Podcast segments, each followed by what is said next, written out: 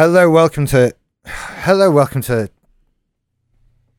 Let's all just take a second here and uh, compose ourselves. Hello, welcome to Ray Guns and Go Go Boots, the show that apparently has a difficult title to say. We've been away for a long time, but uh, we're back now. We've got an in depth look at a television series that happened once um, called Logan's Run from 1977.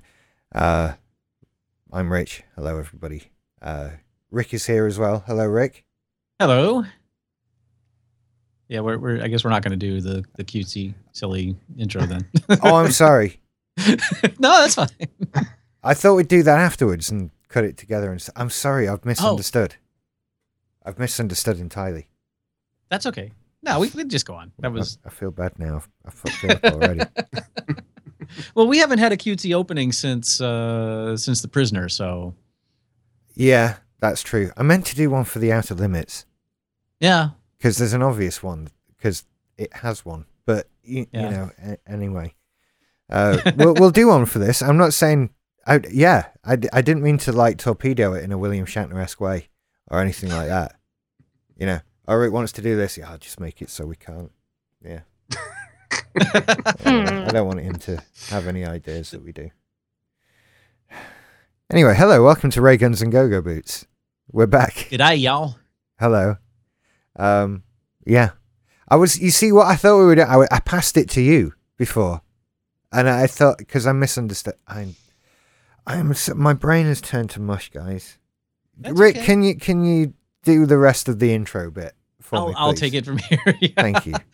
We have some guests with us today. We are we are going to talk about Logan's Run, uh, both the film and the series. Uh, and if you didn't know there was a series, oh, we got a surprise for you. Yeah. Um, and we also have a couple of guest hosts with us this week for the first time in Ray Guns and Go Go Boots history. Uh, all what five episodes of it? Five. Nine, five. This, yeah, this is number six. this is six. Yeah. uh, joining us from the great, uh, no, wrong show, the Simply Syndicated Movie News podcast. Uh, and the uh, White Star 5 podcast and the Tech It or Leave It podcast are Jenn Allen, hello, Hi. and Scott Madison. Hello, everybody. And we are all going to talk about the epic that is Logan's Run, Yeah, we are. or that Mhm. was Logan's Run. Mm. Um, if you're not familiar with the movie, uh, it came out in 1977. Uh, and wait a minute, no, it came out in 76. 76. series the was series TV was show. That's right. 77. Movie was Yeah, 77. movie was 76. Yeah. And if you are in any way inclined to underestimate the effects that Star Wars had on the cinematic universe, Logan's Run won the Academy Award for Best Visual Effects in 1976. Now, Wow. they're they are quite impressive for the obvious amount of work that went into them. Uh, however, I would not say that they are good by any stretch. They, you know, they look like very w- nicely built model train sets. They look like they're being pulled along little cars on string and stuff. Yeah. They kind of jerk along. They're not. They're not as good as little model trains. They're not that good. Mhm. It's it's awful. I'm sorry. I'm.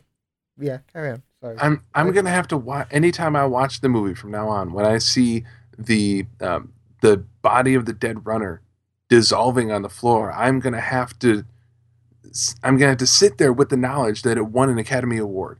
Mhm. That special effects bit won an Academy. No, no, It did.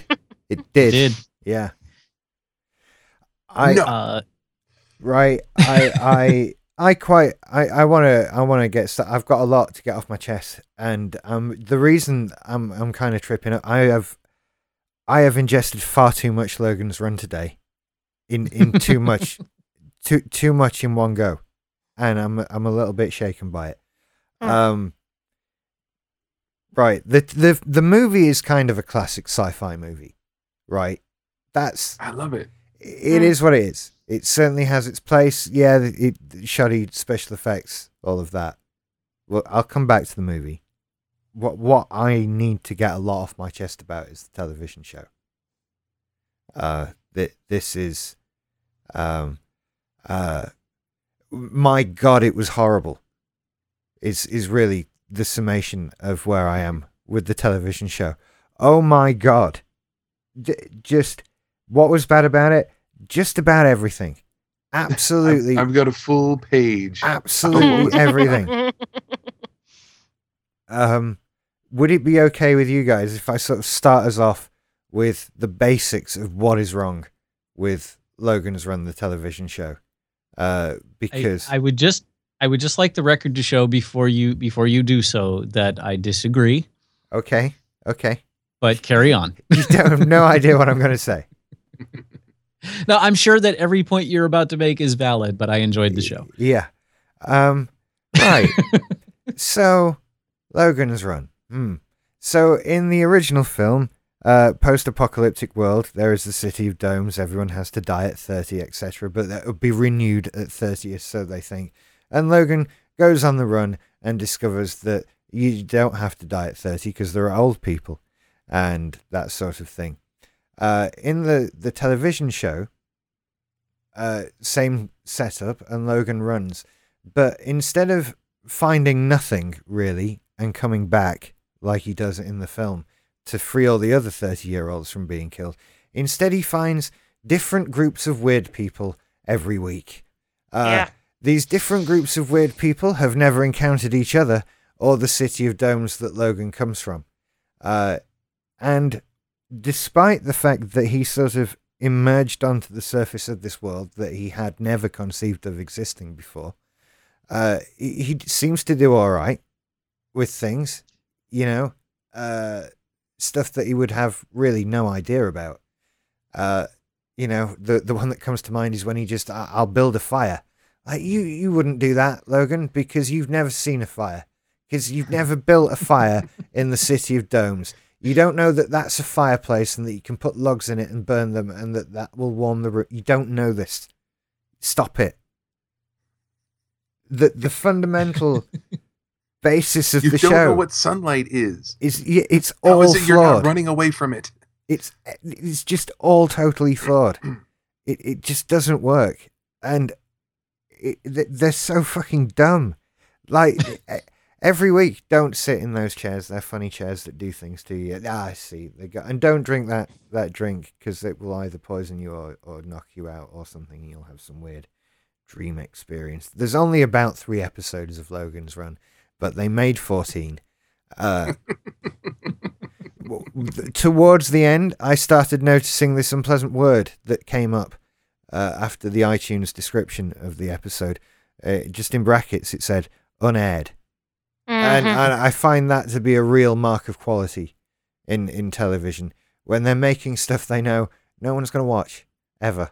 Uh, but I did, and uh, and uh, Logan met ghosts, so that happened. Yeah, that one was stupid. Mhm. I, I, I went through the the entire 14 episode run and I wrote down their adversary in each episode. And to see them listed in this manner is preposterous. Yeah. this was a bad show. Now, right, I didn't mind Gregory Harrison as Logan. I thought he was pretty good actually. I'm I'm disappointed that he wasn't on more things. So, he was okay. Yeah, I was rather surprised when I looked him up to find that he hadn't done a whole lot else because he I kept thinking that he was familiar, but I knew he couldn't be that familiar from Logan's Run even though I did watch the show when I was a kid. I have vague memories of it. I didn't I didn't remember a single episode when I was watching it as oh, I remember having seen this, but I know I watched the show. Uh, but that's really all he he did that was big, Yeah. which was shocking. I have the same feeling that I, I kind of recognized him for the for all the all the time I was watching him, but couldn't place him, and that's because fr I don't recognize him. yeah. Uh, Donald Moffat as Rem was was actually the best thing about it. He's why I didn't hate the show. Yeah, He saved it for me. I, I I- wanted yeah. to reach into the television and trim his eyebrows more than anything in the world. wow. But apart from that, he was very good. Heather Menzies Urich was awful. Fucking useless. She Yeah. was just terrible. She was so Shot candy, pretty much. and throughout the whole and show. not great eye candy at that. She was like Mhm. ones that you're not sure aren't medicine. That kind of sweet, you know, the old stuff that's However, made out if- of coal tar. if you found her attractive enough to do any research, she did do a couple of Playboy spreads. If you're curious, what kept Actually, jiggling under her shirt. That's right, Yeah. actually- I, I will. Uh, I'll be right back. I'm gonna step away from the mic for a second. Oh, uh, actually, a, a gal in the in the movie was a Playboy playmate. Believe it or not. So there's your connection right there. Mhm. So all in all, I won't be watching Logan's Run again. Um, it it it I wasn't happy with it. As we look at each episode, I can be more specific about the things I didn't like and that were terrible. But uh, you know, uh, the one in the ghost is like, "Oh, I saw a coffin." Like, you don't know what a coffin is, Logan. Shut up. Yeah, yeah. the- I, I, Mhm. I have to grant you almost all of those points. Uh, I found myself because in the movie, uh, you know, when Logan and Jessica escape the city, and you know, it's Michael York and Jenny Agutter who are you know two of the most beautiful people on earth, and they played idiots really well. And Mhm. so, you know, they're out of the city and you know, what the hell is that? That's a tree, you know, stuff like that. And they did it really I, I one thing I loved in a are you shitting me kind of viewpoint in both the movie and the TV show is they really had no compunctions about setting fires indoors anywhere they were.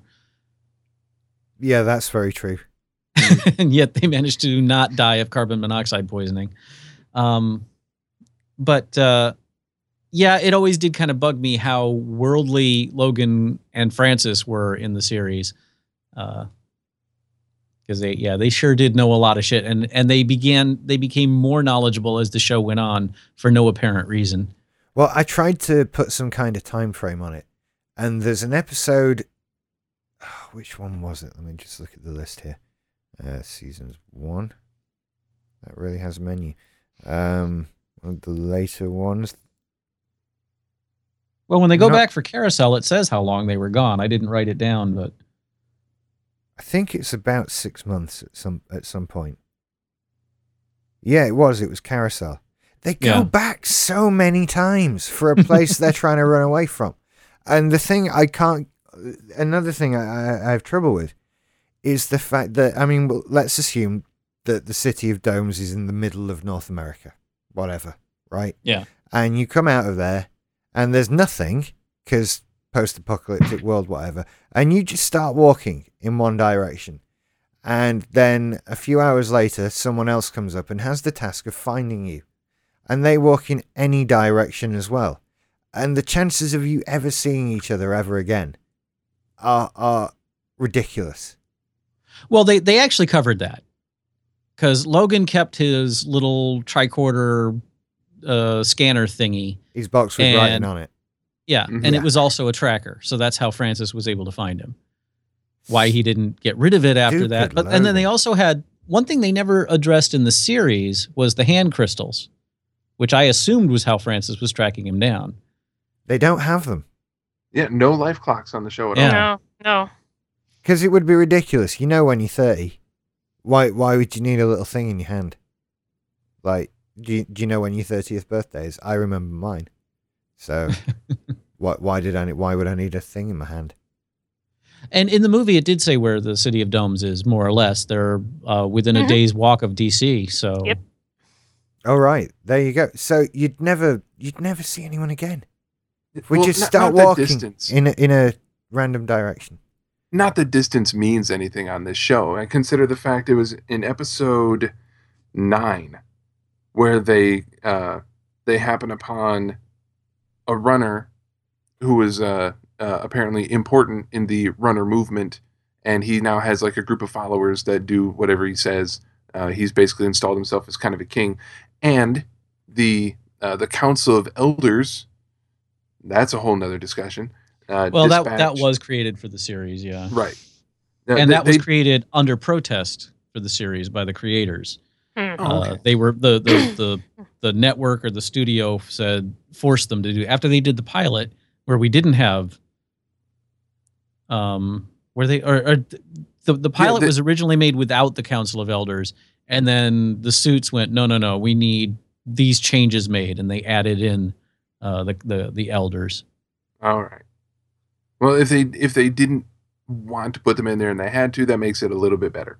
But still, Yeah. that that council um, takes a Sandman and uh, gives him plastic surgery to look like a known runner, and they send him out to find Logan and company, and try to bring them back to the city.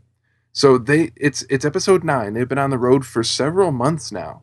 it's called the judas goat by the way the Judas goat. Thank you. Um, and after, after at the end of that episode, when the undercover Sandman, um, who I prefer to call Spider Man, Yeah, I was going to say it's Spider Man, isn't it? Mhm. um, when he heads back, and after months of being on the road, they make it from where they are back to the city of domes in like two hours. Yeah, Yeah. you didn't feel they'd gone very far at all, did you? And they knew where the City of Domes was exactly. Oh, They- yeah, n- no problem finding it again. They instantly retrace their steps and they cover six months worth of road trip in two hours in in order to catch that Sandman before he gets back inside. Good work there. In that, And that that- magical car that he can drive perfectly. Right. yeah And and that there, the the distance problem is literally the first of all the notes that I took about the series as a whole, of all the questions that they don't answer, and the fact that these questions are hanging there should get in the way of anyone's enjoyment of this series. Because there are things that, that make no sense. How many Sandmen go after uh, Logan and Jessica and Rem throughout the course of the series? The answer is the, the answer is a lot Yeah. how Mhm. many how many Sandman pistols do they collect and hoard so they have an arsenal to fight back with next time they come across Sandman? The answer is none. Zero. Yeah. They just they throw the guns a distance away and then they continue about 10 they feet Mhm. at least grab two of them, one to give to Jessica so she can fire back and one to give to Rem just so he can hold it and look threatening even though he can't actually fire one at a human. oh if someone gave jessica a gun she would drop it the, the second it fired At least you fucking tried, though, is the thing. It makes no sense if you have a, a group of three people that are running away from bad guys to have only one of them armed.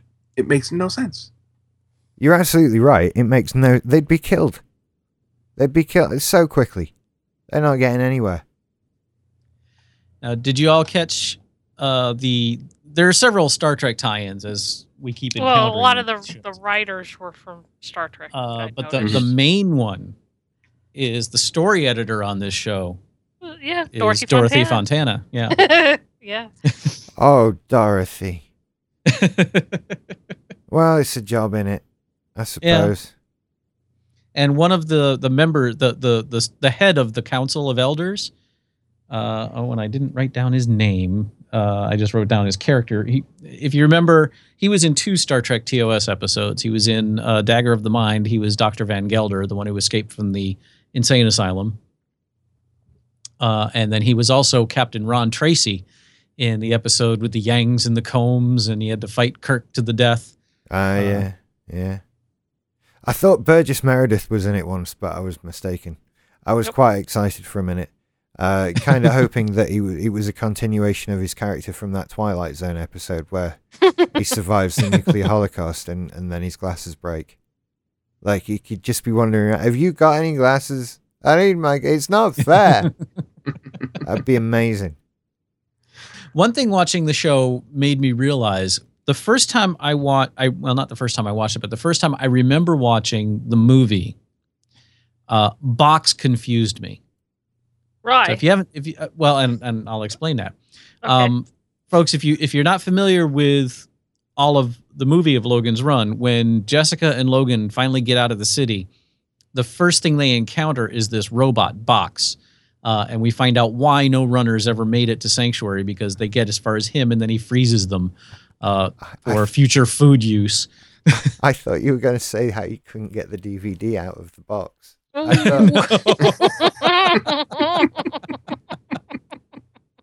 I I wanted to Um, watch it. Box confused me.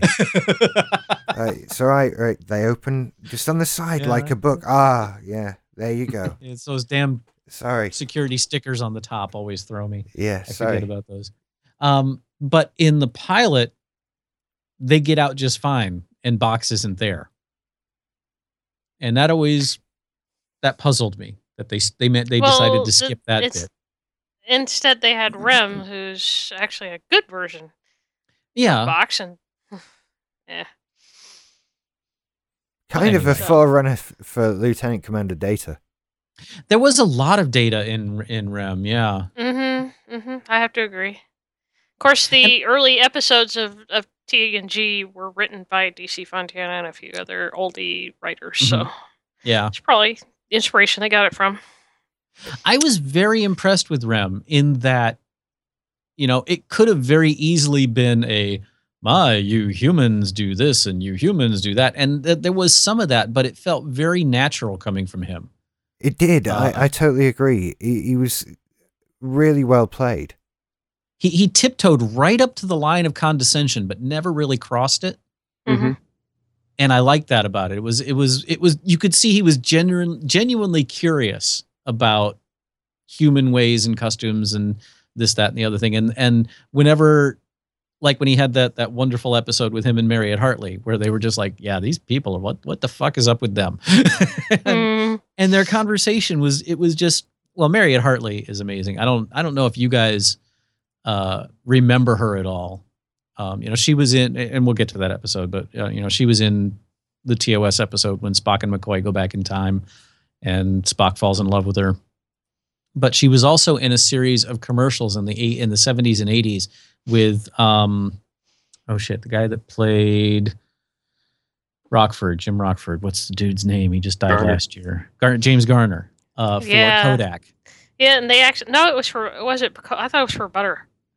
No, Eh, no, oh, it was uh, it was a camera. It was it was either Kodak or Polaroid. I can't. Okay, but they said that they were so had such a rapport doing those commercials. They thought they were a real couple. Oh And yeah, they weren't. You know, but no, not at all. But they they were just Mariette Hartley's awesome. Um, but I loved that episode because the the writing on Rem and his interactions with people was, I think, some of the best that the show had to offer. You know, there was a lot of crap writing, and especially the incredibly sexist way that Jessica was portrayed, which was just Mm, here please capture this person every week so we can go save her or uh, you know I, how many times were was logan getting his ass handed to him by someone and she's just kind of standing there cringing And yet, this was a '70s TV show when women's lib was very, very prevalent, but Yep. not on tv but not on TV. Well, no, no, no. But we'll get to that. I'll, I'll when we. Okay. Okay. well do we want to do we want to get into individual episodes Yeah, let's get to that. Okay. Okay. Well, I'll warn you. I I, kind of- only, I only got to episode ten. okay uh, when I got to the the sleeping one, I was like, uh, uh, no, I'm out. Mhm. I, I kind of want to run through and you know, if, if this if this gets in the way of your guys' uh, uh, normal routine for the episode, then let me know. But I kind of want to Have you before we listen to the show I want to go through this list of of adversaries that they face Oh, just so we please do so we have the breakdown. Okay. All Go right. ahead. it- in the pilot episode, the main thing they're up against is Carousel itself and the city, um, and then some uh, robots that eventually they get Rem from, and then they move on. The pilot episode is a pilot episode; it's kind of its own thing. yeah Um, with a the- really weird structure yeah. The the first regular episode we get to, um, they they are new to the outside world. Everything is unfamiliar to them, and what do they come across? Fucking aliens. yeah Mhm. and they're okay with this. It does not shatter their perceptions of reality and leave them in the fetal position on the floor wondering oh, what the fuck is happening right now. No, Okay. it's they, they they find aliens. Oh well, of course, let's stop them and move on. Oh, okay. I Hang on, was- right. I, uh, I right, think we need okay. to we need to do this episode by episode because Yeah, there's, we there's a do, lot we to say here. Let, let's start at the beginning Okay. All right. because that that's always the best place to start. And this is e- episode one, Logan's Run. Imaginative title. In the 23rd century, survivors of a nuclear war live within a doomed city sealed off from the outside world, where citizens are allowed to live only until 30 years old. Logan, a Sandman, dot, dot, dot. You get the idea. Mhm. Um, it, it's yeah, it's all right, isn't it?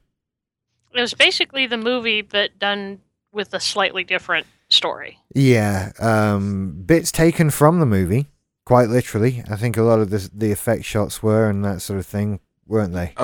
Most of the shots of Carousel were lifted from the film. Mm, that's what I Ex- thought. Except instead of exploding, they just beam out. Yeah. Um, the the the the Sandman pistols. And there's a word for them, but I forget what it is. Um, It's- were actual movie props. Th- They're always just referred to as Logan's weapon. hmm Get the weapon. Have you got the weapon? I've got the weapon. I'm trained with weapons. What kind of weapon is it? Doesn't matter. It's a weapon. You know, it's it's. They never say gun. It's never in there. I was lis- I noticed it, it. I was listening out for it, and they never say gun. It's always just Logan's weapon, which is a different kind of film. Oh, chick- wow. anyway, I, yeah, I I mean the the pilot wasn't. uh, You know, my one of my notes from the pilot is not good, not bad, but you can see they're earnestly trying. hmm that um, I feels mean, they- reasonable. They, I got the sense that if they could have just used the movie as the start for the series and then build off from there, they would have. But for a variety of reasons, they couldn't do that. Um, they, they obviously were trying to retell the same story from the movie and only making the changes they had to make in order to facilitate the ongoing series story that they were going to tell. Mhm. Other than that, it's all pretty much the same, just Yeah. streamlined with uh, extra series Eh, details. yeah, and, and Jessica being more of a bimbo this time around than in the movie. Yeah, if you if you think about it, they can't make a, a a TV series based off a movie that easily in 1977 because you can't go out and see that movie. You know, if Yeah. if a TV show comes out based on a movie now, I can go and watch Limitless or whatever if I want. It's on Netflix, easy. In 1977, you are not just going to watch Logan's Run because you feel like it. You got to wait till it's on TV, or for home video to be invented, which is a few years away twenty years away. yeah, and then it's expensive, you know. So uh, twenty, no, early eighties. Well, it's yeah. not not Yeah. that far. actually, but well, actually, the first VCR was in the mid '70s, but people weren't using it prevalently until yeah, the early '80s. I, Did I you- didn't get my first VCR until 1990. Wow. Well, they, You they are were expensive as well. They were expensive as hell then. I couldn't. Let me say I couldn't afford one until 1990. Oh, okay. I remember ours coming into the house for the first time, and I think it must have been when I was sort of three, two or three, which puts us in eighty-two ish, 82, 83. Um, do you know what? This is way off topic. Sorry. the big thing here with home video, what made it really, really, really popular was the movie E.T. I thought it was I thought it was porn, but okay. It was E.T. right? And everybody had a pirate copy of E.T. Or you knew someone who could get you a pirate copy of E.T. And I just wondered, was there a thing in America that sort of is known for creating a, a proliferation of home video? Is Porn. It, is it porn? Fair enough. That's how we lost beta. Was because all the porn producers preferred VHS. Oh yeah, yeah, yeah. That that story's uh, been told again and again.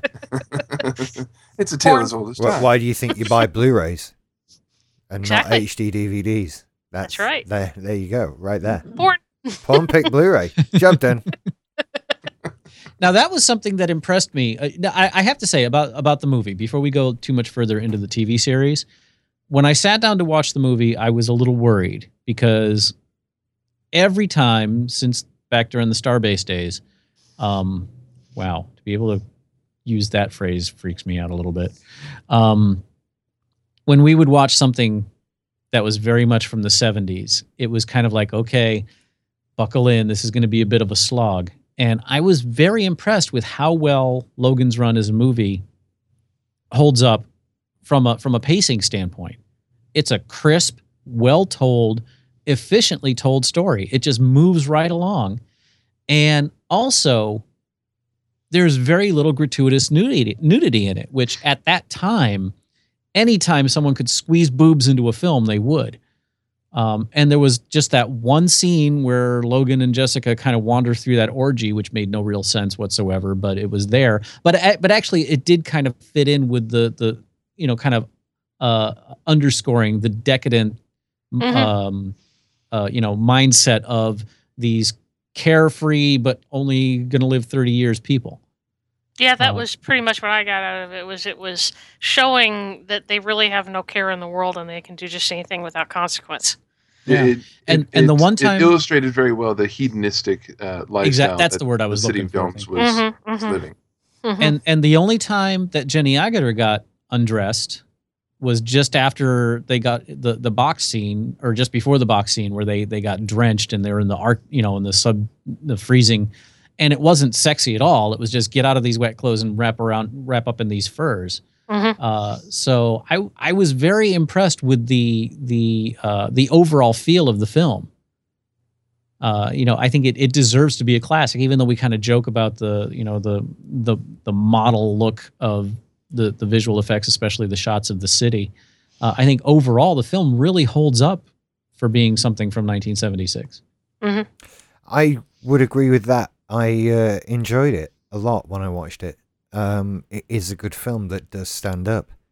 All, all the pa- points you make are, are perfectly valid. Um, despite the fact there isn't gratuitous nudity in it, it it's still uh, a really good film. That was a joke, everybody. I need to point that See? out. Porn. There you go. Uh, but yeah, anyway, Jen, And Jenny the- is quite Fawcett. the yeah. Jenny Agutter's quite popular around these parts, you know, She's awesome because of I- the, I the would railway children. to- No, Mhm. I was, I, I was beyond uh, tickled to see her show up in uh, Captain America: The Winter Soldier. yeah. oh, she, that's I was didn't- her. That's right. That's right. I didn't recognize her. Now, well, that wasn't her first appearance. Uh, Yeah, she was in the Avengers also. Yeah, and I didn't realize it was her until I saw the credits. Yeah, I, Well, I, I- did. wait, I, wait, I who- recognized her right away, and I checked the credits afterward to make sure, and, and Oh, sure really? enough, there she was.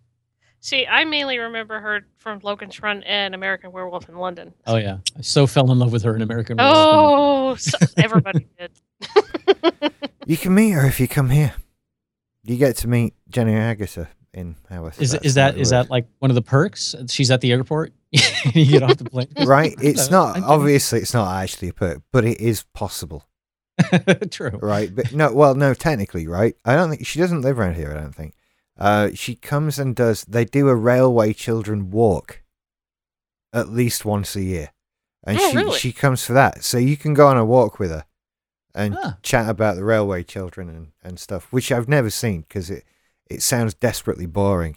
But it was it was filmed on the railway just at the bottom of the hill here, so uh, it's it's a big local thing because it, it looks old here, obviously. So uh, yeah, that that you Well. I'll tell you, I, you know, there there are people who are who are into accents, and I happen to be one of those people.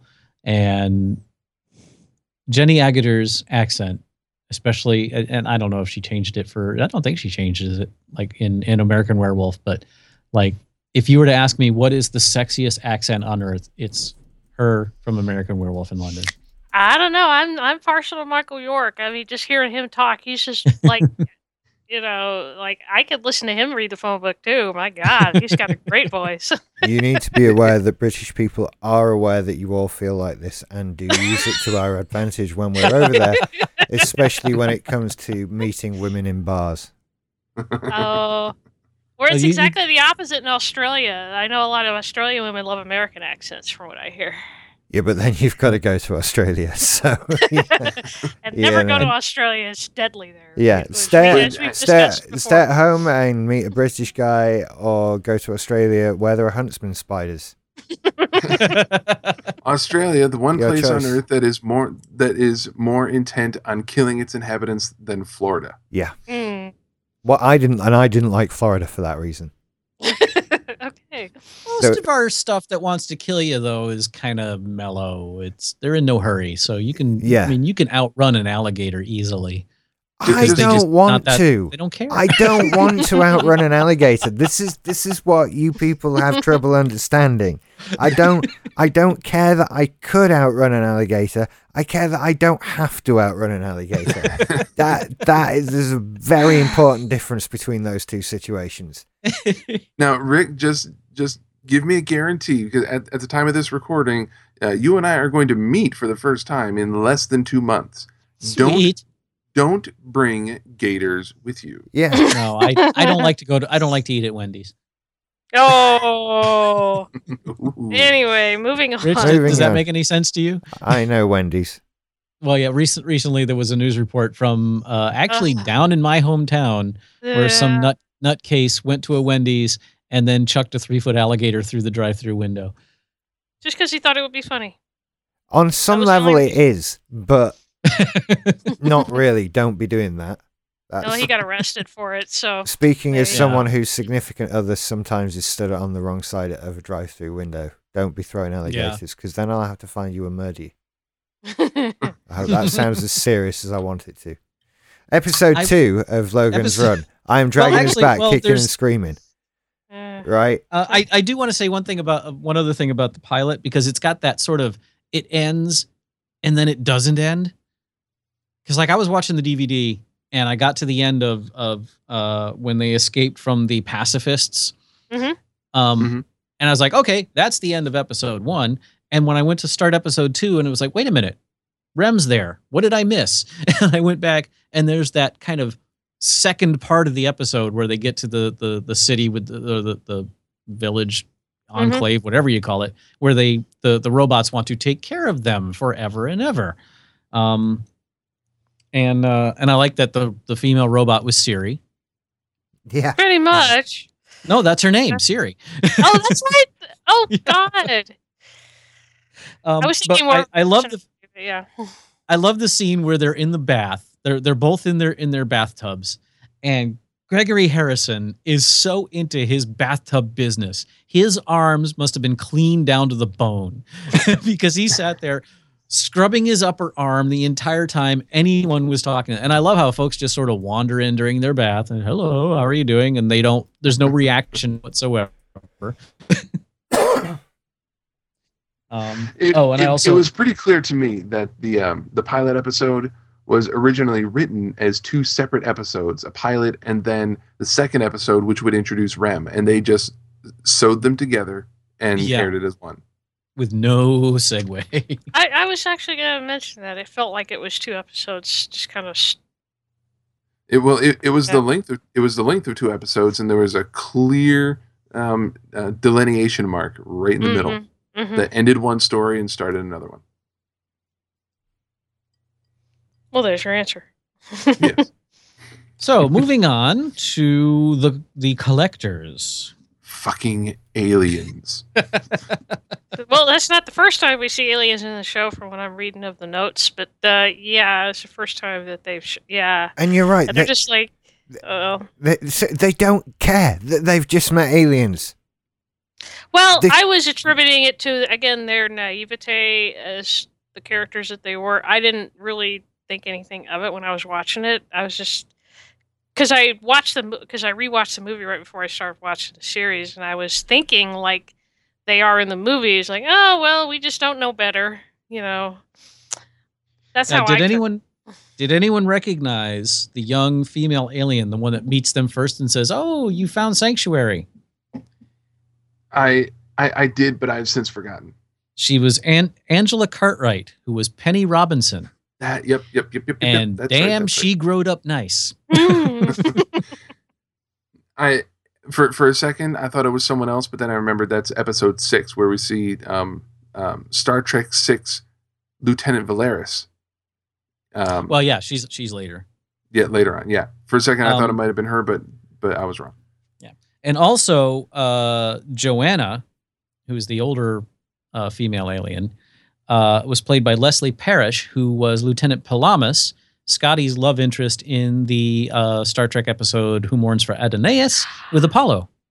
oh, I thought I thought she looked familiar. Okay, there we go. This is what I do. I look for Star Trek tie-ins on these shows. Fair enough. Well, besides the writers, I mean, that's already a big tie-in right there. Most of the writers were, were from Star Trek, so Actually, not that many. really, I thought it was Um, more. Uh, I know of at least three, but okay. Well, I'm just looking Um, some of these people up who wrote the collectors. MacGyver. Oh, this this these people wrote some right stuff. Who's this? James Schmerer. That's not how you pronounce his name. Um, he wrote MacGyver and the Fall Guy and T.J. Hooker and Chips and Well, there's your Star Trek tie-in, T.J. Hooker. yeah, Hey? and Starsky and Hutch and Logan's Run and Tales of the Unexpected and the Six Million Dollar Man. There's some and Star Trek the animated series, The Survivor. Oh, uh, see, that's what I thought. There you go. Hmm. It's canon. It it happened. Yeah. It is canon now. All the animated series. Yeah. So that that happened. So, th- so they meet aliens. Yeah. And, and Logan just- goes. Logan goes from thinking that nothing exists on the entire planet outside of the city of domes to two days later learning that not only does stuff exist outside, not only can you survive outside, not only are there other people outside, but there are people on other goddamn planets. who are getting ready to invade Earth. This will not give Logan a single sleepless night. Hmm. Nope, not a one. well, I I was more concerned with the fact that they're messing with their heads pretty much most of the episode, and they're like, "Nah." They, Oh, that's right. This is the one where they have the, the, the whole bunch of uh, it's it's like the menagerie. It's like the cage, the the Star Trek pilot, kind of, sort of. Yeah. Yeah, they got a little. They got. They got a little zoo going on. That's right. And the, and Rem goes into the the the area because uh sorry, I I watched all of these. I had these already. Uh, I finished watching them uh, like a month ago. Um, so now Yeah. I'm kind of going back. That's right. Rem goes into the the uh, the the place where the atmosphere isn't really good for people, and there's two aliens in there, and and uh, he promises to help them or some shit. It's it's yeah. It's a this was a hot mess and a half. Mm. I'm skipping on. Sorry. Okay, go ahead. Yeah, there's really not much to say about this one other than it was silly, and Mhm. Angela Cartwright was hot as hell. and it's gonna get even sillier, folks. Just wait. Oh yeah. Yeah. Episode three, capture. James Bond, a hunter, captures Logan, Jessica, Rem, and Francis. After Francis captures three runners, this is getting complicated, like a really big Hmm. maths problem. And then Bond decides to free Logan. so you've got no people. Then you capture Logan, Jessica, and Rem, and Francis. But Francis has three people prisoner with him. How many people have you got prisoner then? and then what if you let Francis and Logan go? And then it's yeah. See, It's, I it's the deadliest game. It- Yeah, it's just the deadliest well, game. when I first saw it, I, I was like, I thought James was another Sandman, and I'm like, nope, yeah, no, he's not. He's something else. He just likes killing folk and taking their unks. Yeah. Can Yeah, I? He knows what runners are, and he keeps killing them. I would like a Sandman top, like the the outfit. If I could get a kinda- shirt like that, I would wear it. Yeah, I, I've added that to my list of of sci-fi clothing. I would I would still also like the jacket he wears in The Prisoner. That's that's on the list, but also now the Logan's Run. Uh, I want a Starfleet Sandman. uniform jacket with the gray shoulders and the black jacket. That's what I want. Do you know what Okay. puts me off? I, that's a bit obvious for what I'm going for. I, I want you to have seen Logan's Run, the TV series, to get this top. I, I want the nine people in the world that have, that have seen this. And four of them are right here. I'm going to say, and there's Alison who had to watch a couple with me, and so that's that's at least five of us. The other 3 Mhm. people. Uh, so that's if I ever meet Gregory Harrison and Donald Moffat and Heather Menzies. Urich. I doubt that I right to watch them all back. Uh, so that's someone. Anyway, so I realized Now, after one I- thing I would like carry on. uh, one thing I'd like to to compliment the show about, and I I don't know that it's necessarily noteworthy because you know maybe it was a matter of a, a factor of the time or something, but like uh, the hunter's wife Irene. Um, my my one note about her is milftastic. Um, okay.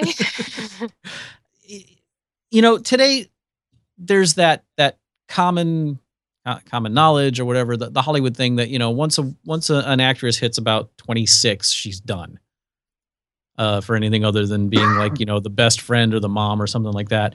And this show had a lot of very attractive older women in it. Uh, and they were not just eye candy. I mean she was you know granted that she you know she died to further the plot or whatever but she was not just there to be pretty. She was every bit as dangerous as her husband was. And well, I think that's they had a good reason for that to show people over the you know, age were still around. I mean, that's probably part of the reason why they had older actresses on the show and older actors. Hmm. uh, Probably not the old reason, but that was a good part of it. Yeah, and I and I looked her up. I forget the actress's name. It's really not important, but she was she was in a lot of '70s horror films and and and stuff. She was kind of a scream queen at the time. And Babylon 5. she was on Babylon Five. I'm looking at it now yeah, okay. in Uh, 1994. you know, I rem- I remember seeing that, but I I don't think I think she was like a smaller part or something. She didn't really stand out. But uh, but yeah, I I I liked for the most part the casting, except for uh, you know Heather Menzies, which I don't know if it's her fault or if that's just the way she was directed to be. Or written to Uh, be. it might have been a mixture of both. I'm not sure. Hmm. But- But, again, I, I mean, uh, when we get through all the episodes, I'll get into my rant. But anyway, Episode 4. but this was this was one episode where she was just particularly useless. But yeah, hmm Episode 4 The Innocent. Logan, Jessica, and Rem encounter a young woman named Lisa, whose parents left her alone with two robots for company. Well, Lisa has a crush on Logan, where she plans to get rid of Jessica so she can have Logan for herself. this And is where I started has- rolling my eyes. is- I fell asleep halfway through this one and didn't bother going back. Written by DC Fontana. Yeah, it's Charlie X just with a girl instead of a boy. Mhm. Mm. The the adversary listed for this episode is Stalker Girl. Yep. They can be frightening, you know. Hmm. They really can. I have nothing to say about this episode. Yeah, I, I found it very unremarkable. yeah.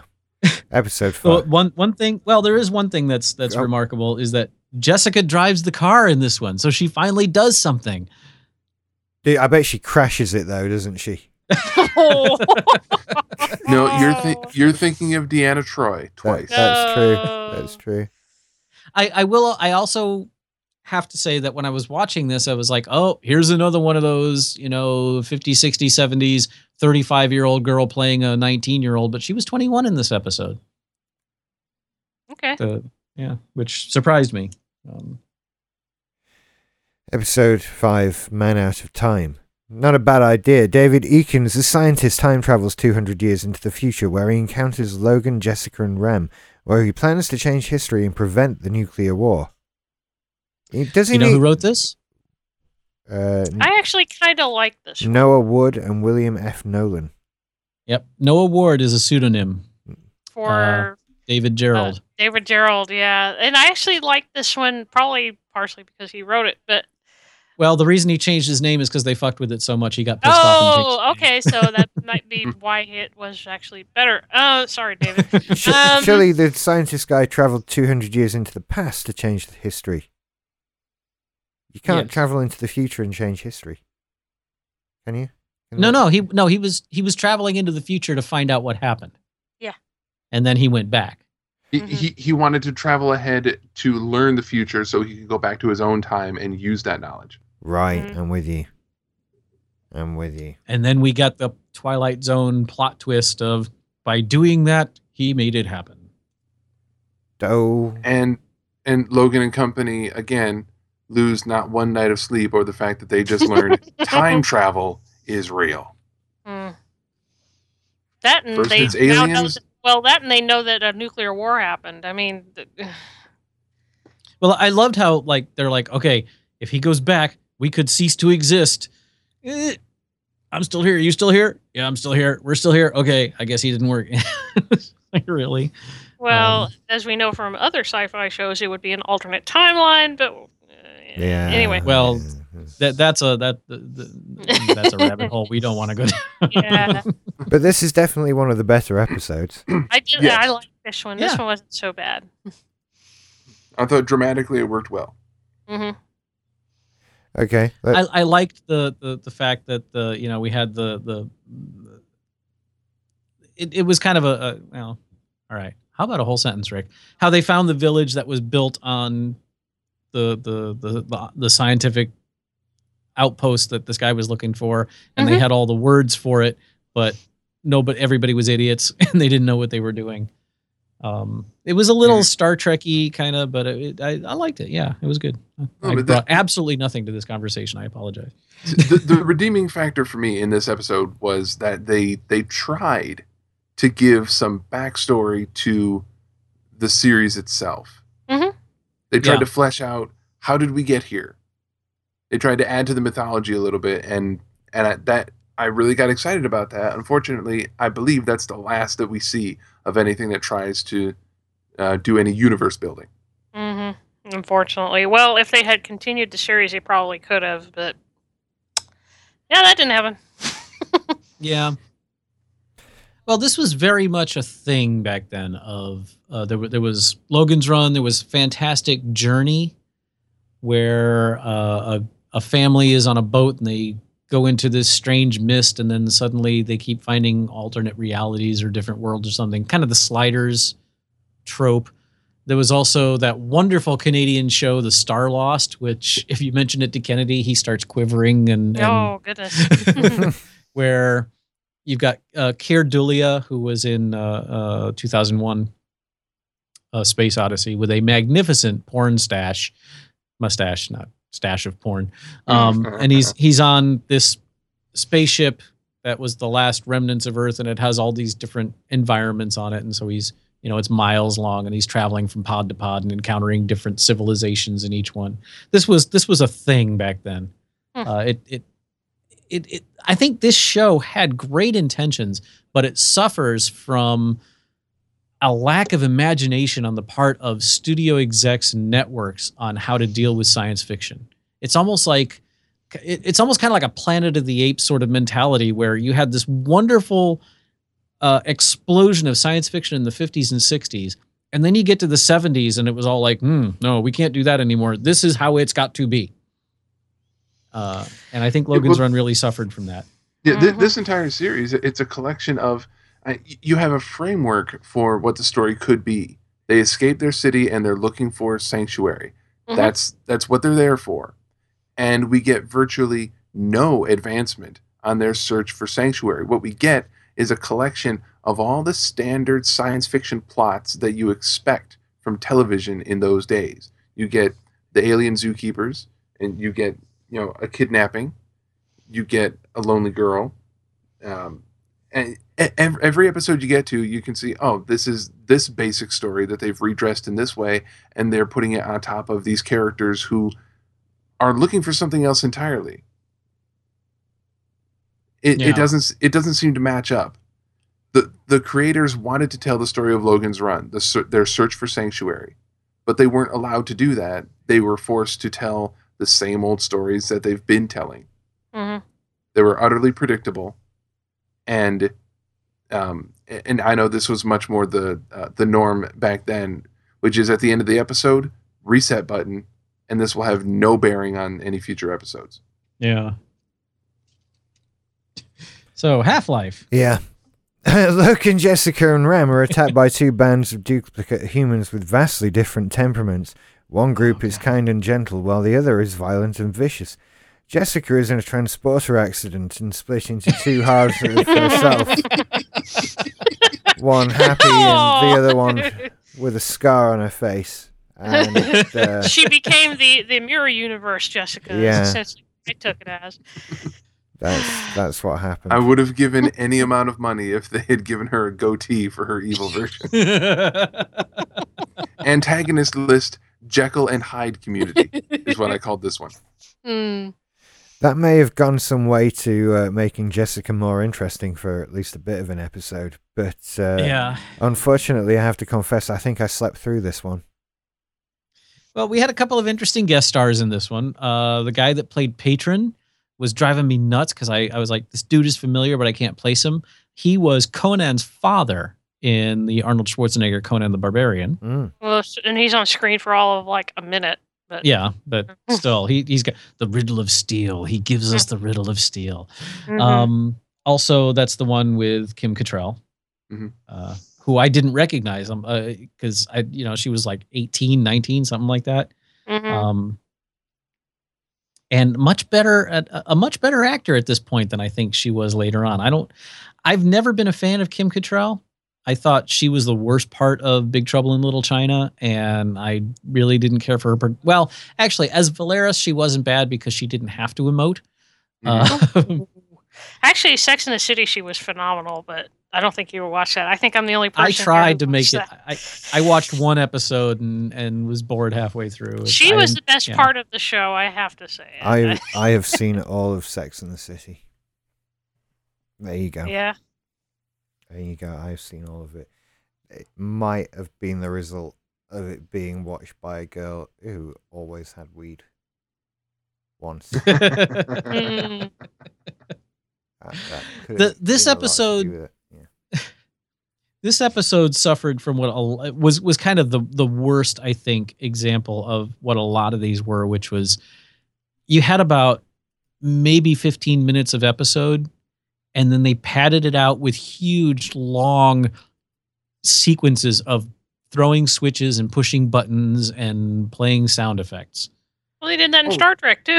Mm. Nowhere near this bad. Oh yeah, this Mm. was taken to the nth degree. The the special effects sequence of Jessica separating and being reintegrated was ponderous, man. That took forever. We get the Mm. same thing in um in- oh, hold on a second. It's um episode 10 where Jessica is having a dream and someone is coming after her and we get that shot of her turning around in the hallway and running the other way Oh, yeah. six times. They don't Uh, cut it yeah. any shorter. They don't speed it up at all. It's in slow motion, and we see her run down that long ass hallway six times in that dream sequence for You no actually reason. kept count. I didn't keep count. I think that's about when I turned it off. But it- but at least I think this series should have been a half hour show. Yeah, yeah, I think you're Yeah. right. I think it would it would have been a lot better that way because most of the but that seems to be a running theme we're seeing in a lot of these 70s and 60s and 70s shows where the stories really there's only half an hour of, of story there but they're forced to pad it out to be an hour long show uh, and this this episode really really suffers from that um, although this episode also really shows how uh, the star trek sound effects got recycled into logan's run Mm, ah, yes, yes. But if nothing else, if if we hadn't watched this, I would never have clicked on William Smith on IMDb, who was the guy who played Patron and, of course, Conan's dad. Yeah.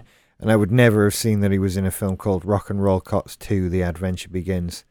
And I would never have clicked on that and read the synopsis of Detective Jake Blade and his partner Bonzarelli are rock and roll cops from the Boogie Woogie division who beat up and sexually harass everyone they encounter while chasing down Mr. Big and scoring drugs for their police commissioner.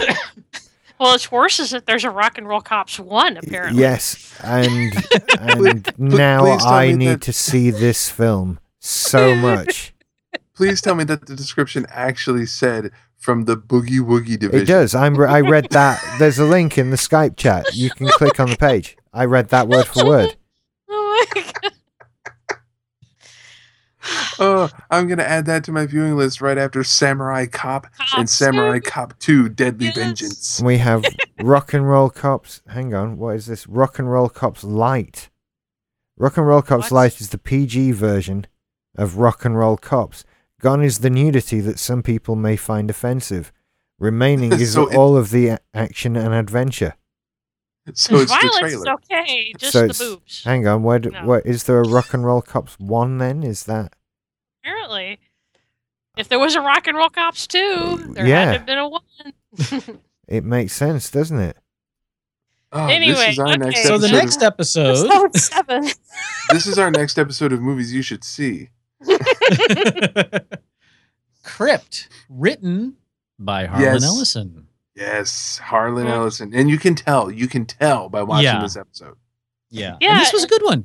This was a That- good one. this I was like this another- one. This was another nuclear holocaust one, and uh, it made sense to me. I actually, because I've actually read a few books and whatnot uh, who deal with people who've been frozen because they don't have a cure for a certain uh, sickness or whatever. I've seen that a lot. It is a kind of a trope at this point in sci-fi, but it works. Well, it was kind of new when they did this, though. It was you True, know, true. cryogenics was a was a, a a new thing, you know, or at least at the time they thought that it could actually work. Mhm. Um, you know, now it's the thing, you know, it's a like the stuff of Futurama, where Mhm. it's a joke more than anything else. But uh, you know, our intrepid trio finds stumbles into a a lab where they accidentally unfreeze what six, six people. Mhm. But there's a serum that's going to save their lives, but they the, there's an earthquake and they drop it, and and so now there's only enough for three. And uh, but they've already woken them up or some shit, and and so then murders begin. hmm No, I like this one. I thought it was fun. Um, Mhm. I liked how it ended. I liked that they didn't they didn't do what you expected them to do, which was either you know kick the the the the the, the girl who ended up being the murderer. Of course, was the you know the the cute one that was Of was course. trying to yeah. Um, Yet, yet another fangirl for Logan. hmm yeah, because you know he is hot.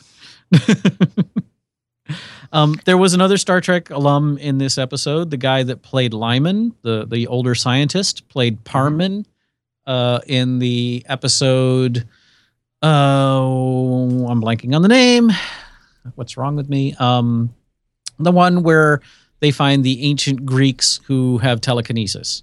Uh, and uh, Parman is the leader of that one. Oh, him. Oh, okay. oh, Plato's stepchildren. Plato's Plato's so, Mm, yeah, the, the yep, yep, yep, interracial kiss, as everyone knows it. Yes. Yeah. The interracial kiss episode. Um, I don't know. There's. I don't. This was a good episode. I think. Uh, I don't know that it really needed to have the insertion of Logan and the gang. It it would have worked just as well as in. Well, I guess that's kind of you could say that about most of these episodes. They don't. th- There's no real connection to the through line of Logan's run. It's just they stumble on this situation and they suddenly and they're now they're inserted into these people's drama where they didn't really need to be and when they leave nobody's any different Yeah, it, it's it, it's an anomaly that uh, you you could remove Logan and Jessica and Rem and replace them with uh, you know three original characters, uh, add a little bit to the script and make it uh, and just make it a standalone film. Or you could have had no external com- eh, you know no one out there so you know an ano- something goes wrong the computer wakes them up and they they they find the box with six vials but three of them have been broken because of a, an Mhm. earthquake that happened 200 years ago and it still would have it would have been the same Mhm. Mhm. Um, but I think everybody does a great job in this. It's it's you know it's obviously trying to be a whodunit sort of thing, and and uh, Yeah, it was a murder mystery, kind of, sort of, in its own way, and I liked it. Yeah. Because it was the one, as it tends to usually be, it's always the one you least expect to have done. you know, like, what? The cute chick? Oh, what the hell? Yeah, e- exactly who I expected it to be. Yeah. It's always the cute chick. It's always the silent ones that are the most terrifying. Yeah. Now, um, dun, dun, dun. Okay, now episode eight. I will admit I don't remember much about this next episode. th- this is the one where they find a house in Southern California, isn't it? Uh, that's just outside the studio and very cheap to film in. yeah, Yep. That, that's right. And they're trying to suppress emotions, which is why I describe the antagonist in this episode as the movie Equilibrium. Yeah, basically. Mhm. Um, Well, again, THX one one three eight, which is very similar. Uh, it, it, Equilibrium was largely based off of that in Brazil and a few other films, but uh, yeah, it, it pretty much. Except that in this case, they're trying to make an army with with no emotion, not well, just and forcers, so to speak. and this is another one. This is one thing that did bug me, uh, in that they kept repeating the every almost all of the one the groups they found, even if you get over the fact that you know within miles of each other they keep finding these completely isolated, uh, totally insular civilizations. Uh, they're almost always all led by one charismatic male. The governor. Oh, I'm and- sorry. and yeah. And that seems to be the the the thing is once we take him out. Then we can be we can progress. And that was this one was that to the nth degree because you've Mhm. got his his right hand man isn't entirely sure that what they're doing is right but he must follow you know obey his his friend and mentor and blah blah blah blah blah. And then as soon as he he eats a bullet and oh now everything's fine. We'll we'll be good from now on. Bye bye thanks for showing us the way we'll see that again at least once, if not multiple times, in the remaining what six episodes. yeah Mhm. you know it okay let me let me just say based on what rich said at the beginning of this episode i know this show is terrible but when i was done watching it i found myself missing it and i'm not i can't put my finger on what it was about it and you know part of it is probably nostalgia because i know i watched this show as a kid uh but like i said i can't remember any single episode. Like when we when we watched space 1999 there were certain episodes that i remembered watching as a kid. Um this show i know i watched it. I know i loved it. I know i looked forward to it every week. Couldn't remember a single damn thing. But when i finally ran out of episodes when i watched the last one i i found myself really wishing there was more Hmm. and i i can't i can't i think maybe it's the it it was it can't be it can't be Heather Menzies because she I mean anybody could have played that role a mannequin could have played that role Mhm. She almost Um, was a mannequin. yeah. and and I, I mean you know we're we're being awful harsh on her and I'm sure she really doesn't care but uh, I you know I don't know that it was like I said I don't know it was her fault it may just be the way the character was written and directed but I think I think Rem is really the reason I missed this show I really enjoyed his his Well, Rem uh, and Logan. I actually liked Logan too. To just not as much as Rem. I agree. I liked Rem a whole lot. He was pretty cool. I would have been in support of a Rem spinoff. Yeah, uh, That he was so been great cool. as kind of like the outsider looking in. Again, probably because I love Data so much, and since we now know the the ties between the two, I mean, it's I love him even more now that I think about it. You know what Uh, we haven't mentioned yet at this point? what? Pew pew pew pew pew. pew. Oh, the the worst thing in television theme tune history ever. Please, well, that please was. hmm. if at all possible, please insert this sound effect to which we are referring into the show right here. Well, they kind of spoofed it when they did Spaceballs for the theme for Spaceballs. They kind of Yeah. that was on purpose, by the way. I really think that the the composer for the theme song was stuck in traffic behind an ambulance one night and went, "That'll make a great theme song." It's the only explanation, isn't it? Because it's. Because it- the rest of the music is totally generic '70s uh, TV show. Mhm. yeah, it wouldn't be awful if it if it weren't for that bit. Well, it would be unremarkable, yeah, but yeah, it wouldn't be awful. You're right. I But I there's that. pew, pew, pew. Oh man, it just cuts the- through your skull. And the DVD menu is that fucking sound. Ew. So if you're not in the room, just it just goes on and on and on. The the first few notes of the melody I found reminiscent of um, uh, the theme for Stargate SG One, which you know it, it always built built up my hopes a little bit, but then you get that pew, and I very quickly learned exactly how many swipes it would take on the VLC player on my phone to get through the credit sequence and, and get right to the episode start. oh, oh goodness gracious. Okay. I would just skip after the first one. I just skip the intro every time. And the, the show spoils itself every week, right? Oh yeah, like that was coming Mm. this is what happens this week in 30 seconds and then watch it happen over half over an hour like but i know what happens they they're ghosts or whatever you said it in the the first three seconds space 1999 did that as well didn't it That that was a thing in the seventies, and I think you know I'm I was I was watching it because folks, if you don't know what we're talking about, it used to be a thing at the during the opening credits of these shows. They would show scenes from the show over uh, over uh, during the opening credits, just little snippets, no audio, just just scene. And yeah, sometimes it spoiled major plot points, and I don't know why it didn't bother us then. Or maybe I just learned to, to look away or something. But yeah, it, it's annoying as uh, yeah. We yeah weren't paying attention to that when we were kids, I guess. I, you know. Well, it just it's the way it was, so you didn't think of it. Hmm. Um. So how about uh, what's what's uh, the Judas goat? We sort of talked about that a little bit already. That was a guy who got the plastic surgery to look like Mhm. what it, somebody Jessica knew, and yeah And apo- this this was definitely a Star Trek writer, John Meredith Lucas. He wrote The Changeling, Patterns of Force, Elaan of Troyius, and That Which Survives. Uh, he also directed uh, TUC. I what does that mean, Rick? Um, the Ultimate Computer, uh, Enterprise Incident, and a lot of he, he directed Elaan of Troyius as well. So he was definitely a Star Trek alum.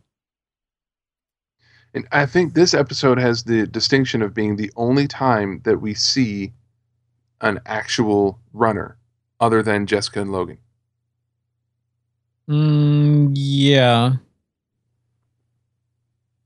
is it? Because I didn't get to the end. I don't know. So Yeah, I'm pretty Uh, sure that yeah, the- yeah. They, they they kill the runner and then they turn they they through uh, switches and buttons and dials. Oh my! Uh, Joseph Eight is now the dead runner who knew Jessica uh, and uh, and they they hook up. I have no idea what this note means. Does anyone know when I wrote "mmm a plate of goo"? did, did they eat a plate of goo at some point is my I guess maybe. they, they probably had goo to eat. and I- and I also wrote another idiot society rescued by one smart dude, the provider. yeah, that seems to go along go on a lot in these type of shows. yeah. well it, it's a classic star trek theme you, you know just one of those things Anyone have anything really to say about this episode? no he was Mhm. spider-man but that that was it you know, Yeah. Yeah. That's why you know I didn't even think to look him up, but you're right. He was he was Spider Man. and a, a It- von trapp kid Yep. Nick Nicholas, I can't remember his last name, but it was Yeah, Nicholas. I recognized Yeah. him. I was like, "That's that '70s Spider-Man dude." and not Yeah. not good spider-man just all there was for a while Yeah, but yeah, it's what it's what we had. yeah it was a guy trying to stay touching a wall while hanging from wires from the ceiling. This Yep. is, you see, I think if you weren't alive before the, the Sam Raimi Spider Man, you'll never appreciate this. That that that was really the best we had. Was this guy doing doing his thing? I have a VHS in this room somewhere of those Spider Man. Uh, oh, I watched all of them. I watched all of them. Yeah, yeah, I I did and loved them because yeah, all we had, all Mhm. we had, we had no idea. And so when you saw the Sam Raimi Spider Man, and for the first time, it was like not crap. Uh, it was just incredible. And God, there'll be pe- how long ago was that? Are the people who can drive now or something who weren't born when that came out? I don't know. I'm old now. I watched Uh. it in. It, I was at college when it came out. Really? Okay. I was at I- university, I watched it. yeah. I was like five years old watching this stuff. Oh, it's crazy. because we we got someone turned up at the house with a hooky DVD of it.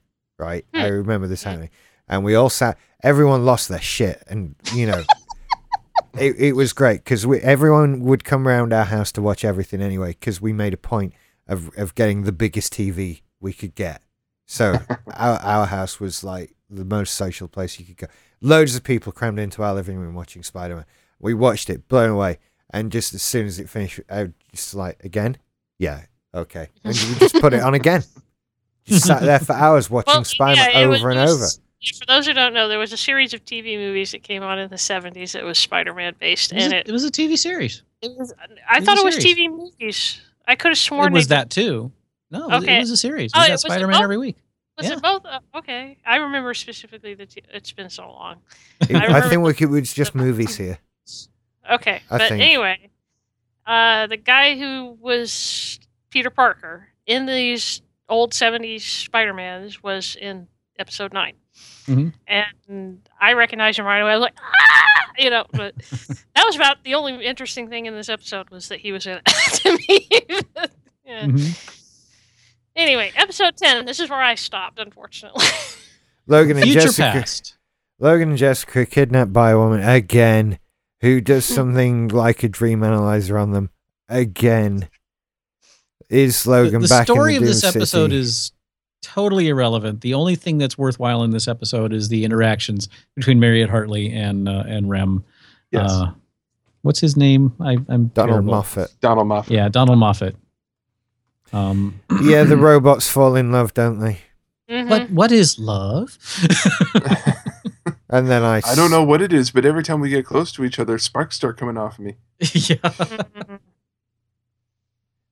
Yeah. Yeah. There's- Yeah, there's- Uh, I started rolling my eyes so bad in this one. I just I couldn't watch anymore. I was done, unfortunately. Sorry, guys. I tried. No, Yeah, I, the, s- the- I the dream sequences explore Jessica's mommy issues and and uh but of course they're like if you wake them up before they're done with their dreams they'll die and Francis is closing in and and yeah it's kind of stupid. kind of like episode 11 carousel he gets back he goes back again. It's like you are sh- so shit at running away from this place it is unbelievable. Uh, but you Well- get hit by the he gets hit by the dart and gets the amnesia loses his memory as Oh, francis arrives. Uh, that seems to be a trope in sci-fi like- too. as he arrives th- this is the timing and the chances of this are just ludicrous. Just just insane. He would have just wandered around for weeks and died in the woods surely And especially the, the convenience of how he loses his memory. Apparently, they come upon another group of people who live underground or some shit. and when they're discovered, they knock Logan unconscious with a dart that erases his memory and send him away. Erases And his memory for a year. It, right, right. So the last. gets rid of the last year. Mhm. So And then he's, they he him suddenly away. thinks he's a Sandman again. Now, when Jessica and Rem find these same people, they convince these folks, no, don't erase our memory. We're not here to hurt you. We'll just keep on moving on. Where's our friend? Oh, you erased his memory and sent him away? Well, we're going to have to go find him. And then they leave. And we never see that hidden society of xenophobes again. We don't Hmm. know who they are. We see one guy, and he says, Oh, we erased a year of his memory and sent him away. Okay, goodbye. And that's it. Oh That's no, all we have of them. uh, There, I, there's no reason why they couldn't have just had Logan fall down, hit his head on a rock, and forget the last year of his life. There is no difference. Absolutely. I, I, I I knew you were watching this episode this afternoon, Rich, when you when you tweeted or, or posted on uh, uh, on Slack. You said uh, he's quite the ladies' man. Is yeah. Probably the best reason ever to sleep with somebody. I'm looking No, for I that get it. quote now, and it's the now that it's- now that explains why I didn't recognize what the hell you were talking about because I didn't see this episode. Okay. right. Yeah, it's it's not the the conversation is mentioned in the quote section on IMDb, but it doesn't go far enough because you've got Rem's other quote, which is gold in that that conversation of, well, if it isn't more easily done with a friend, then this human activity doesn't make any sense at all. I know, Rem. It, Oh, I know right, it, ma- it Jessica makes no sense. Seduce Logan, Yeah, I know it makes and all no of a sense, sudden but- she she's been trying to seduce him ever since they met, and now that that it's going to help the plot, she doesn't want to do it. and and yeah, in convincing her, I hear he's quite the ladies' man. Mm. What? so he's he's probably got chlamydia then. That's that is not a you know that is not a good thing. They'd all have chlamydia in a society under thirty like that. Well, it, it would I- be I- rife. it, it would be presumed, I suppose, that there are no more STDs at this point. Uh, C- I if mean, got this is society. thi- this is the other thing we have to address. The idea of a society where no one's older than thirty is a fucking nightmare. That that is that is just insane. If you told me you had a society where everyone is at least thirty, then we might get on with something. You know, um, it came. It actually caused me to come to the conclusion that we each only have about twenty years of useful not being a dick life. Like everything up until thirty, you're just such a dick because you don't you don't know anything. At least towards the end of your twenties, you sort of mature to the point where you realize that you don't know anything. Then you've got sort of like thirty to fifty-five, maybe sixty, where you you're all right. And then after that, you you're just old and out of date, and the young people well, are just you're old for and you you just die. don't give a fuck what anybody Yeah. thinks. Yeah, Well, you here's just the sit here's there the saying problem with outrageous f- stuff for shits and giggles. That's Mm. that's what you do. And so here- you've here's only the got problem. Go ahead. Go ahead. I was just saying, so you've only got this this short window in your life of not being a dick. So that's I realize this thanks to Logan's Run. Made me a bigger Well- well, the- person. I think the problem with this whole thing with carrying Logan's Run beyond just the initial movie, or or you know, it's based on a book that someday I, I want to read, uh, is you can only take an allegory so far, that is very and- true. and that's what this is. You know, it, it- most stories of this nature break down if you study them too, if you try to take them it too far into reality. You know, what's what's driving the city? How does the city? You know, obviously the people in the city of domes, which it was never called in the movie, uh, you know, they're they're they're useless. They they don't do anything except wander around and procreate. Uh, well, actually, they don't even do that No, because they, they copulate. hmm well, yeah, they copulate. fuck a They don't procreate. Uh, and how do you, know, manage that? How do you make sure that everyone is always on constant 100% effective birth control and keep all the procreation to uh, laboratories? Well, unless they're all sterilized at birth or something, you know, if if you're dealing with cloning and genetic modification and stuff, that's that's not hard to deal with. But you know, what is the point of the city? These people produce nothing; they do nothing except enjoy life, except for the Sandmen who go around and kill the people who decide, "Hey, I'm not done yet."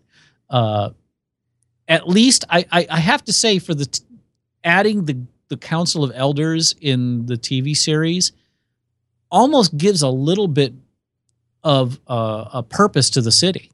Mm, a little bit.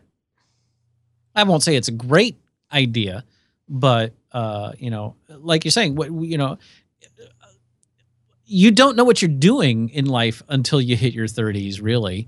Uh, and these people, even less so, at least in the movie, because there's no need for them to do anything except wander around, you know. But uh, then again, we don't really see what their day to day life is other than Logan's, which is killing people.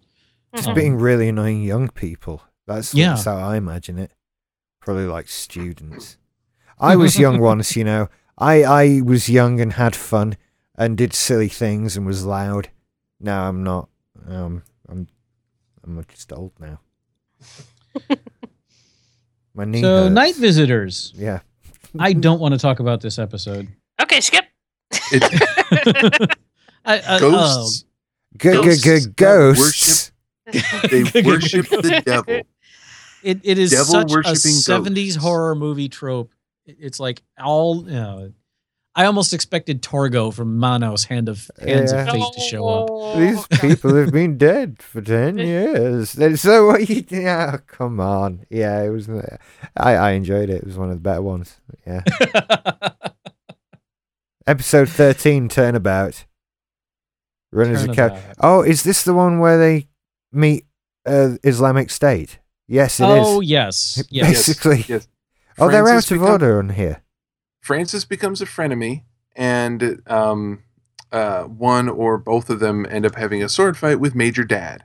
Anyone who gets that reference is my friend. I do. but we're almost genetically related, Scott. So yeah, pretty much.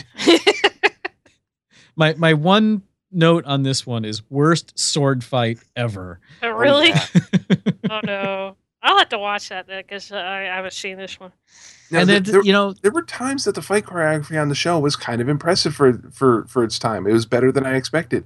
It this was wasn't not just one of them. it wasn't Yeah. just haymaker, haymaker, you know, Yeah. push him across the room, another haymaker. It was not a William Shatner Kirk fight. There were actually some moves that they tried to put in every once in a while. This sword dun, fight dun, was not one of- And But then how did Randy have the any idea what a sword was? yeah. Let's let's you know. th- there you go. Well, yeah, maybe Sandmen were trained in hand-to-hand combat. They uh, weren't though. uh, yeah, They no, they weren't. They weren't. weren't. I don't think so. Uh, and then, of course, you have that wonderful, and we, we encountered this on uh, on the seventh chevron with uh, with one of the uh, the Stargate episodes, the earlier ones. Um, instant equality as soon as the episode was came to an end. Mhm. Uh, you know, you've got decades of tradition, but these strangers come in and defeat one guy, and all of a sudden everything's all better, and and we have a utopian society. Yay! Mate, we just need to find this one guy. Yeah. It's Mm. tricky over here. We yours is Donald Trump. We we don't know who it is. Oh no. Well, Over right here. now Trump has no power other than just being a blowhard. I That- think it's Dick that's true. Cheney. I think he's the he's. Well, but he has money. He has money, and that and money Yeah. equates to power in, It in does. many cases, And bad hair. and bad hair. We just Yeah. have conservatives. That's that's what we have. And if you're listening to this episode 50 years from now, I'm sure Emperor Trump is someone you know who we're talking about. But uh, and I didn't Donald want Trump. us to leave Europe. I that's gonna happen. Oh, I don't want that. Sorry, everyone in the future of Great Britain. They- Mm. As long as we're apologising to the future, I wanted to just get that one in. That's a big one here right now. Um, is there another? Uh, there's one more. yeah, They're right. Stargate. episode. they're actually weirdly out of order. The last two episodes are the other way around on iTunes. Well, it's c- probably because they didn't. Uh, They were air never those. aired, so it doesn't matter. And Okay, there I'm, is I'm no- looking at the. There I'm is no at the series insert from finale. the There's no DVD. wrap-up. Yeah, Okay. they they didn't know they were canceled. Yeah, there, there's no resolution. They didn't Well, know and they were also cancelled con- No? because Well, the back only then way they I never told them. So the you only know, way I I gathered that the last few episodes were made were with full knowledge that they'd been cancelled and that no one would ever see those Oh. episodes. I that honestly, it's like why else would you make that ghost one if you thought was that really you actually all going to work to do a real Jesus? I thought you were just like fulfilling a contract or something. wow. Um, Oh, that's right. This is the one where Rem is being slowly disassembled, and he really doesn't seem to give a shit. Re- Okay. Not only that, it doesn't even slow him down. He's still building shit with one arm. Mm. Yeah. It, it, it's, And- it's another aliens episode. yeah, yeah, my aliens are favorite getting part. ready More fucking aliens. I'm so glad I stopped at episode 10 then because this is turning out to be wow. Okay. Yeah. yeah. to. My favorite thing from this episode is towards the end where they're just let's just fuck with all the switches until things start melting. Oh my god. That's how I. ah, that's how I work. Just press. Yeah, the- what's the worst can happen? It's probably not got. You know, like most machines do not have a make me explode button on them, so just push them all. You right? That's always what I think. yeah. they, they definitely tech the tech in this episode Oh, to, I- to you know, reach the resolution. You know, I love Mission Log so much. It is my favorite non simply syndicated podcast. But I have come so close so many times to writing them an email saying, you know what? There are a few of us that love this techno babble on Star Trek. And when you just say tech the tech, it bugs the shit out of me. Yeah, they say that a lot. Yeah. it makes it sound like that it it's a, it it it doesn't matter. And one of the things I love about Star Trek is their at least hand waving attempts to stay scientific. And uh so but yeah, in this one it definitely applies. Yes. Mm. So they, they Um, defeat those aliens and then they leave, and we have to assume that the next day they found sanctuary and lived happily ever after. Yeah, I think that's what happened. the Uh, thing that's bothered me the most about the whole series is you would think that after maybe their third encounter with a group and they're getting in theory you know hundreds of miles away from the city which uh, obviously they're not because they keep popping back anytime they want i guess they're going in a big circle around the city um, you would think they twig to the fact that there is no sanctuary and I think it was halfway through the series where they're like, "Oh, we're looking for sanctuary," and I was like, "Really? Still? Why?" Um, And why do you say it as though these people who are obviously not from the city or domes are going to have any idea what you're talking about? You're going to Mm. have a much better chance if you hold up the Ankh and say, "Have you ever seen this?" Mm, maybe. The the the Ankh thing angered Allison. That It's in- seemed- it's in the- to- It's in the movie. It's in the movie. yeah. Um, so that's where they got it from. Actually, you know, I got I one of the reasons I knew that I remembered this show is uh I loved the Ankh. And for years I wore an Ankh. I haven't worn it and I still have it somewhere. Uh, I wore Ankhs for years. Me too. Uh, Not because of Logan's Run. well, Was that's that where I saw it it. was that That's where I found out about it, and then I did research. You know, back before the internet, where we actually had to go and look shit up. was that at the Uh, disco you wore that with your with your, with your Jen, you flares wore because- uh, and your Jen, you were because chest? of Neil Gaiman's death, didn't you? yes, What? actually, yes. This is yes. Neil knew it. Gaiman's what? Okay, Neil Gaiman's Sandman comic Oh, books okay. had a lot of characters, and one of them was Death, who was essentially a teenage girl who was the personification of death itself. Oh, okay. That could be. and she of wore from my ankhs. All, she wore ankhs. also, also Yeah. the personification of goth. Well, that too. Yeah, Is there a difference? Yeah. there is, but anyway. But yeah, this Moving is where I, I learned about the Ankh and and uh, and I think in in like junior high or something, I I finally looked it up and found the actual correct spelling. Um, have and you saw ever what the Ankh was meant and stuff. Hmm? have, have you ever approached a woman in a bar and asked her what her sign is? No, Okay, just I've never check. approached a woman in a bar. I've never been that dude. Just checking. You and me, Rick. Hey, baby, what's it- your sign? And then Can, can can I can I run through some of the questions that I jotted down while going through this series that did make please, sense? to please go on, because we've got nothing left on individual episodes here. I think we're this. Yeah, Yeah. well, there's the movie. But well, okay, go ahead. yeah. Yeah, and and I I don't know about anyone else. I'm probably gonna have to uh, start heading out pretty soon. Yeah, I, these I have Yeah. to eat and stuff. There's biological functions going on here. Mm. Yeah. th- th- these are things that I couldn't uh, uh, that, that I couldn't justify. Um, first, it takes them way too short a time to get back to the city anytime they want. Uh, second, how has no one that they meet ever seen nor heard of the Dome City? It's not Well, like it's do. small. Some have. It's it's a pretty big city, and most people have never heard of it. Um, with all these uh, surviving groups and communities and civilizations that they come across, how is it that they haven't heard of each other and started reforming an actual society? It's all just Well, little communities, and that's all you get. because most of these bunches are idiots run by one dude. exactly. Um, okay, so in the first episode, Francis is called in by the Council of Old Guys to go out and find Logan. He is told, yes, outside exists. Yes, you can live out there. No, we're not going to let anyone live out there. If you get Logan and bring him back, and then we can kill him and squash this uh, rebellion thing, you can join our group of old guys in this room. And then we see an unending stream of Sandmen outside with Francis. How many Sandmen do these guys plan to promote? they don't have enough room in their little council chamber for all these Sandmen. Um, I already did the thing about how uh, Logan and company never take any of the guns. They just keep one gun and throw the rest away.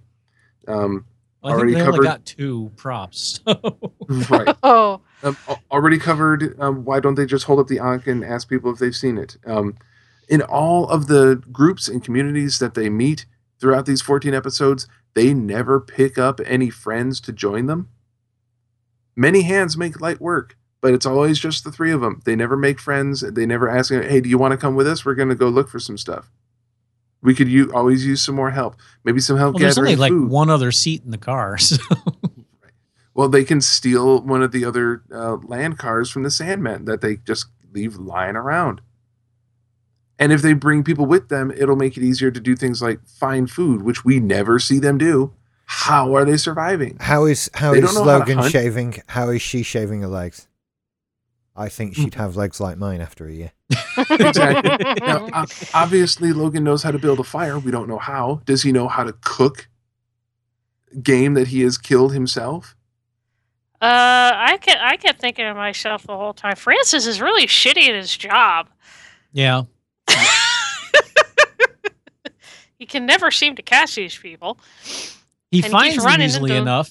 Yeah, but then he Yeah. suddenly turns like, oh, okay, well, He can uh, find them, but then he becomes the worst Sandman ever.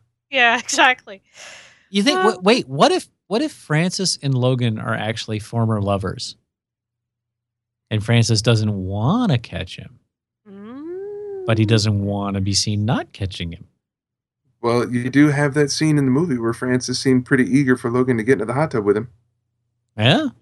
Yeah, I Mhm. keep, I kind of got that impression too, and I I think of especially since they again they have no care in the world and in the r- world of Logan's Run, they're probably bisexual too. Well, So- not not Mm. Logan, because in the movie, as he's flipping through the channels of of uh, uh, free sex partners, Yeah. where He gets a the- guy and he goes, "Mm, nah. yeah, the transporter beams someone into that little alcove, and then they Mhm. can step out, and you can totally bang. them. Oh, the, the shirtless, one- the shirtless guy the, with the yeah, the first pants. one's a guy, and he gives him that look, and Logan's like, uh, no. Which is hilarious because Michael York is gay. Oh, very much so. Yes. Michael York is gay. Okay. Oh yeah, yeah. He's very he's very out now.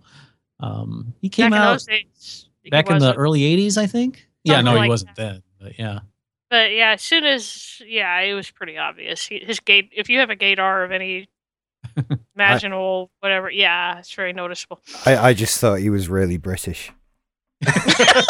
and that's a difference. No, that's coming from me. That's, I'm I'm glad to know that it's not just us. No, I, I if any of thought us Americans really had said posh. that, it would have been it would have been incredibly insensitive for us to say it. But you're British, so it's okay. Yeah, yeah, that's that's cool. It's cool. No, But j- but you're not very British.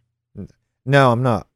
No, Can we make that shorthand on all simply syndicated shows instead of calling someone gay? We just call them very British. No, no, no.